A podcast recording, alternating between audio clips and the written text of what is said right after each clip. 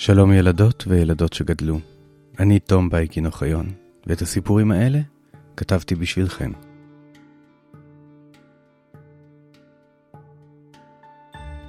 לפני שנתחיל רציתי לספר לכם על הקריינים הנפלאים שזכינו לעבוד איתם בעונה הזו, רן בנימין וכרמית ירון. רן היה שותף שלי לתוכנית הרדיו המוזרה מאוד, ירושלים של מטה, והוא גם חבר יקר שלמד איתי באותה כיתה מא' עד י' ב'. את כרמית ירון לעומת זאת אני מכיר קצת יותר זמן. היא אימא שלי. בעונה הזו חשבתי שיהיה זה נחמד אם אתן תשמעו את האגדות שלי באותו הקול שהקריא לי אגדות כשהייתי קטן. האגדה שלנו היום תיקח אותנו אל ארצות הצפון הקרות של אירופה. לתקופה שבה לא רק הכפור סיכן את חיי התושבים, אלא גם קבוצות של שודדים מסוכנים ששטו בימים בחיפוש אחר שלל לביזה. קראו להם הויקינגים.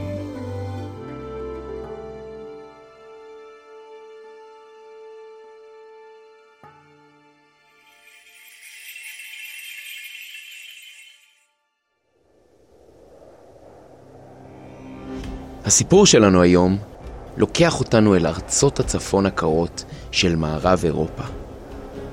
מקום שבו החורף שולט ביד רמה והשלג מכסה את הגבעות כמעט כל השנה.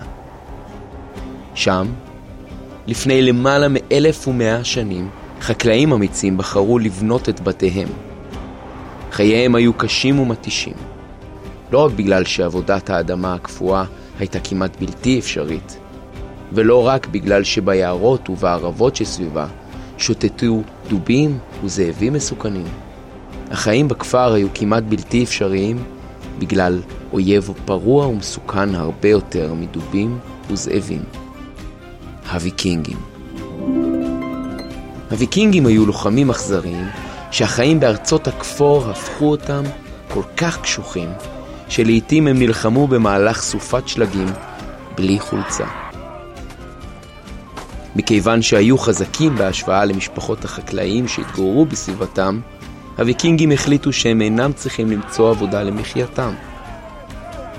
במקום זאת, בכל פעם שהיו צריכים מזון או בגדים, הסתערו בפראות על הכפרים סביבם, בזזו וגנבו כל מה שרצו לקחת איתם, ושרפו את כל השאר.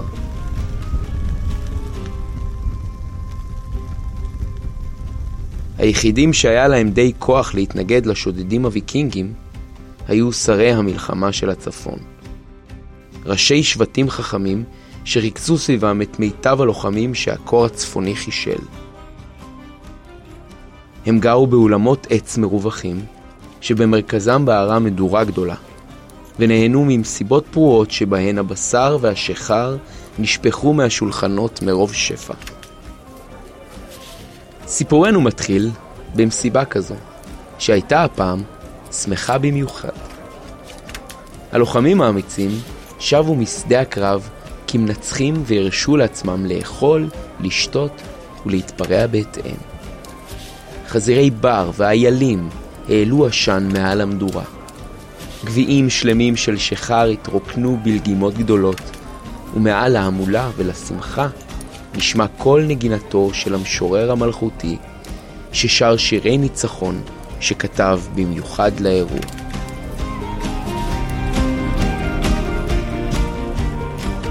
בראש השולחן, על הכיסא הגבוה מכולם, ישב המלך הרלד.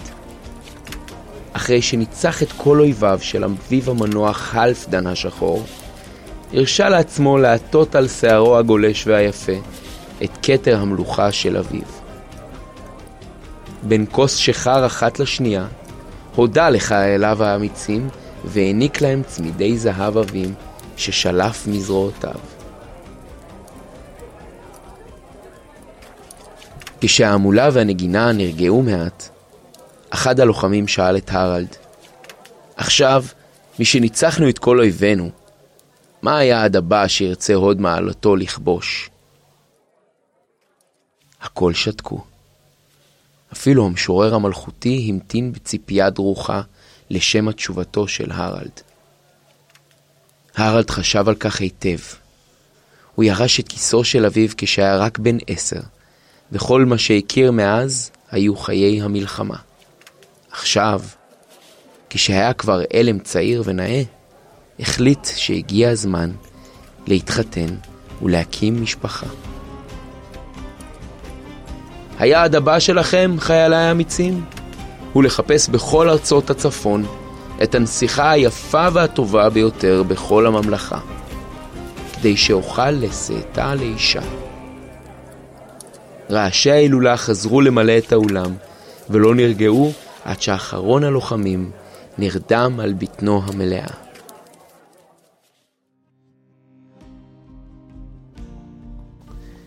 למחרת יצאו הלוחמים בשליחות המלכותית, וכעבור מספר שבועות החלו לחזור עם בשורותיהם. בזה אחר זה סיפרו להרלד על הנסיכות השונות בממלכות השכנות. המלך שמע את דיווחיהם, אבל מיהר לדחות אותם בזה אחר זה. נסיכה אחת לא הייתה יפה מספיק, נסיכה אחרת לא הייתה עשירה מספיק, ונסיכה שלישית הייתה אומנם יפה ועשירה, אך הייתה גם מרושעת ואכזרית, ורדתה בכל מי שפגשה. לבסוף, הגיע תורם של השליחים ששבו מארץ הורדלנד. מלכי היקר, אמר אחד מהם, אמנם מצאנו כי ביתו של המלך אייריק מחפשת חתן, אך אין טעם לספר לך על כך, שכן יש לה בעיה חמורה. בעיה? שאל המלך. האם היא מכוערת כמו טרול? בהחלט לא, השיב החייל. היא יפה יותר מכל נסיכות הצפון. אם כן, האם היא מרושעת ואכזרית כמו ויקינג? ממש לא, עוד מעלתו. בכל הארץ לא תמצא אלמה טובה ומנומסת ממנה. אז מה הבעיה אם כן, תמה המלך? דבר כבר, האם הכפור הדביק את לשונך לחיקך? ובכן, מלמל החייל המפוחד. הבעיה היא שגידה, זה שמה של הנסיכה, היא מאוד מאוד חכמה. חכמה? שאל המלך הרלד, שממש התחיל להתרגז. ולמה שתהיה לי בעיה עם נסיכה חכמה?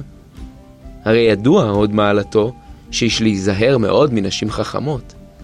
הן אף פעם לא מרוצות, ותמיד דורשות שתתאמץ לשפר את התנהגותך, ושתפעל להגדלת נכסים ושפע. מלבד זאת, הוסיף חייל בחשש, נסיכות חכמות יכולות גם לסרב לחיזורם של גברים, גם כאלה של מלך אמיץ וגיבור כמוך. אינני מפחד, השיב המלך בגאווה. ראו איזה שיער יפה יש לי. אין נסיכה שתוכל לעמוד בפני השיער היפה שלי. עם המילים האלה, הרלד הסיר את הכתר וניער את רעמתו המרהיבה. מיד ציווה שיכינו את הסוסים למשלחת מלכותית אל ארץ הורדלנד. המלך אייריק קיבל את הרלד בזרועות פתוחות, וציווה שיכינו את האולם למשתה מפואר לכבודו של האורח. אמנם בעבר צבאותיהם של אייריק והרלד לחמו בזה בזה, אבל את העבר יש להשאיר מאחור. מלבד זאת, מזה זמן רב חיפש נסיך ראוי לביתו גידה, אך היא סרבה לכל אחת מהצעותיו. אחרי ששני המלכים החליפו ברכות ואיחולים, הרלד הוזמן לפגישה אישית עם הנסיכה גידה, שאחריה, אם הנסיכה תסכים לנישואין, יערך המשתה. בצעדים גדולים ובטוחים, נכנס הרלד לחדרה של הנסיכה, אך משראה את גידה, כל עוצמתו המלכותית התפוגגה. אלמה כה יפה לא ראה מימיו. הנסיכה לעומת זאת, למרות שבהחלט העריכה את יופיו של הרלד, לא התרשמה מכניסתו הנפוחה. אז מה? פנתה עליו בקרירות. אבי שוב חושב שהוא מצא לי חתן? לא סתם חתן, השיב הרלד, שהצליח להשיב את עשתונותיו. אני הרלד מבית גודרודרסון, בנו של הלפדן השחור. ניצחתי את כל אויביו של אבי, ואתה, אני מחפש אישה שתהיה ראויה לשבת לצידי על כס המלכות. הנסיכה נותרה אדישה לחלוטין לדבריו, למרות שניכר היה שהרלד התכונן רבות להגותם כהלכה. על כס מלכותך, אמרה בזלזול. ועל איזו ממלכה בדיוק אתה מולך? הנסיכה, שקראה ספרים רבים וראתה מפות רבות, ידעה בדיוק מה קורה בארצות הצפון. היא ידעה שממלכתו של הרלד אינה אלא אוסף קטן של גבעות, ושכל העיקרים בסביבתה חוששים מפשיטות הויקינגים הנוראיות. אני ניצחתי את כל המלכים האחרים של ווסטפולד, השיב המלך, גאוותו פגועה במקצת. ווסטפולד, אתה אומר, חייכה הנסיכה בשעשוע. היא ידעה שווסטפולד היא ארץ קטנטנה בחלקן הדרומי ביותר של ארצות הצפון. אנא תביני, פנתה אליו בסבלנות מחויכת. כשאמרתי ממלכה, התכוונתי למשהו כמו ממלכת שוודיה של אריק כובע החזק, או כמו ממלכת דנמרק של גורם הזקן. אלה ממלכות מכובדות, שמלכותיהן שוכנות בארמונות גדולים ומפוארים, ולא באולמות עץ ראויים. המלכים בארצות אלה מספקים הגנה מפני הויקינגים לכל השוכנים בתוך ארצם, ולא רק לחבריהם הלוחמים. היא סיכמה. תודה רבה לך, הרלד, אבל לא תודה. אנא מסור לאבי בדרכך החוצה, שימשיך לחפש. הרלד האמיץ קפה מרוב בושה. כניסיון אחרון הסיר את כתרו המוזהב, וניער את שערו בתנועה שרק גרמה לנסיכה להתפקע מצחוק. בי נשבעתי, אמר לעצמו בדרכו החוצה, שלא אחפוף, לא אסרק ולא אקצץ את שערותיי, עד שתהיה לי ממלכה גדולה מספיק, כדי להיות ראוי להתחתן עם הנסיכה גידה. הוא יצא מביתו של המלך אייריק, עצוב ומושפל. כשחייליו שאלו אותו, לאן נלך עכשיו? הרלד השיב להם במילה אחת, למלחמה. כך החלה המלחמה הגדולה של המלך הרלד. הוא כבש את הפיורדים הגדולים של המערב, וניצח את השבטים הרבים ששכנו ביערות ובמישורים הרחבים של צפון הארץ. הוא לחם ביבשה על גבי סוסו השחור, ובים על ספינת הדרקון המלכותית שלו. במהרה התפשטה השמועה על הרלד בעל השיער הנורא. בכל ארצות הצפון ידוע למלך ששיערו הפרוע מתנופף מאחוריו בזמן שהוא מסתער ומחסל את אויביו. כפרים שלמים נכנעו מיד כשראו את דגלו של הרלד מתנופף באופק, ולוחמים רבים הגיעו מכל קצוות הארץ להצטרף לשורותיו של המלך האמיץ. אבל הרלד לא הסתפק בכיבוש האדמה בלבד. בכל מחוז שכבש, דאג לגרש את כנופיות הויקינגים ולספק הגנה לתושבים, כשהוא דורש בתמורה שישמרו על החוקים ועל השקט בארצו. הוא הפך למלך עשיר מאוד מן המיסים שגבה, ואלו שזכו לחיות תחת שלטונו נהנו משנים של שלום ושגשוג. הרלד לא הסתפק גם בזה. הוא המשיך במסעותיו, עד שלאחר 10 שנים של מלחמה, הצליח לכבוש את כל ארצות הצפון ולאחדן לממלכה אחת. שערו היה כה ארוך ופרוע, שאפשר היה להסיר את הכתר המלוכלך מעל ראשו. בין צמותיו העבות ניתן היה למצוא עלים יבשים, ענפים ואפילו אבן אחת או 2. כאשר כל הארץ הייתה בטוחה תחת שלטונו, שאלו אותו חייליו, הוד מעלתו, הרלד בעל השיער הנורא, מה תרצה שנעשה עכשיו? עכשיו? השיב, אני רוצה לעשות אמבטיה, להסתפר ולהתגלח. החיילים שמחו מאוד לחמם את המים לאמבטיה. אף אחד לא היה מוכן להודות בכך בפני המלך, אבל השיער שלו כבר ממש הסריח, ולא היה נעים להיות בחברתו.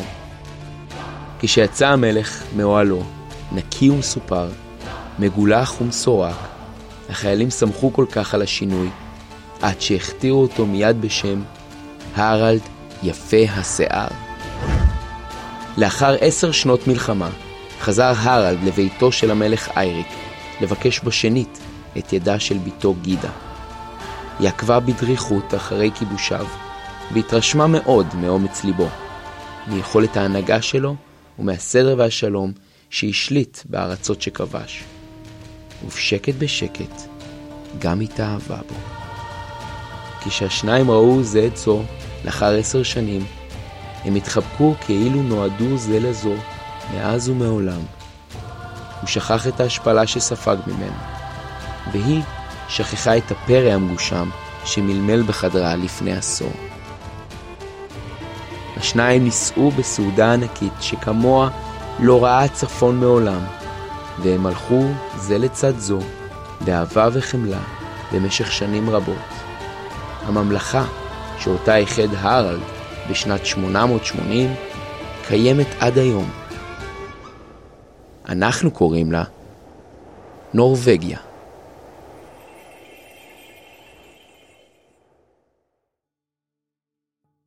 הרלד אמנם היה אמיץ וחזק, אך כל היכולות האלה לא היו מספיקות לבנות את שמו ברבים, אלמלא האזין לקולה של גידה ועמד בהבטחה שנתן לה. הבטחתן פעם משהו מכל הלב?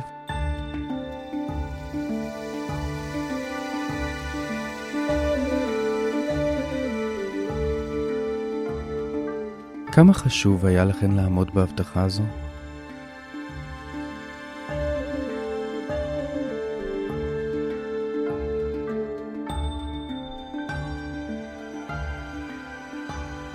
מלבד האגדה הזו, עוד אגדות שהיו באמת תוכלו למצוא בפודקאסט שלנו. אם אהבתן את האגדה ואתן רוצות לתמוך ביצירה שלנו, נשמח אם תתמכו בנו בדף הפטריון של אגדות אמיתיות. התומכות זוכות לשמוע את האגדות לפני כולם, וגם לתכנים מיוחדים. הקישור לפטריון מופיע בתיאור הפרק. אם נשארתן עם טעם של עוד, 2 הכרכים של סדרת הספרים שלנו, עם 60 אגדות נפלאות, נמצאים באתר הוצאת פנק. לכבוד העונה, אם תזינו את קוד הקופון עונה 4, תזכו להנחה. הפודקאסט נולד ונערך ברשת הפודקאסטים העצמאית שלג. את האגדה הזו קרא עבורכם רן בנימין. אני תום בייקין נוחיון. ואם רק תסתכלו טוב טוב, תראו שכל אחת ואחד מכם היא כבר גיבורה של אגדה.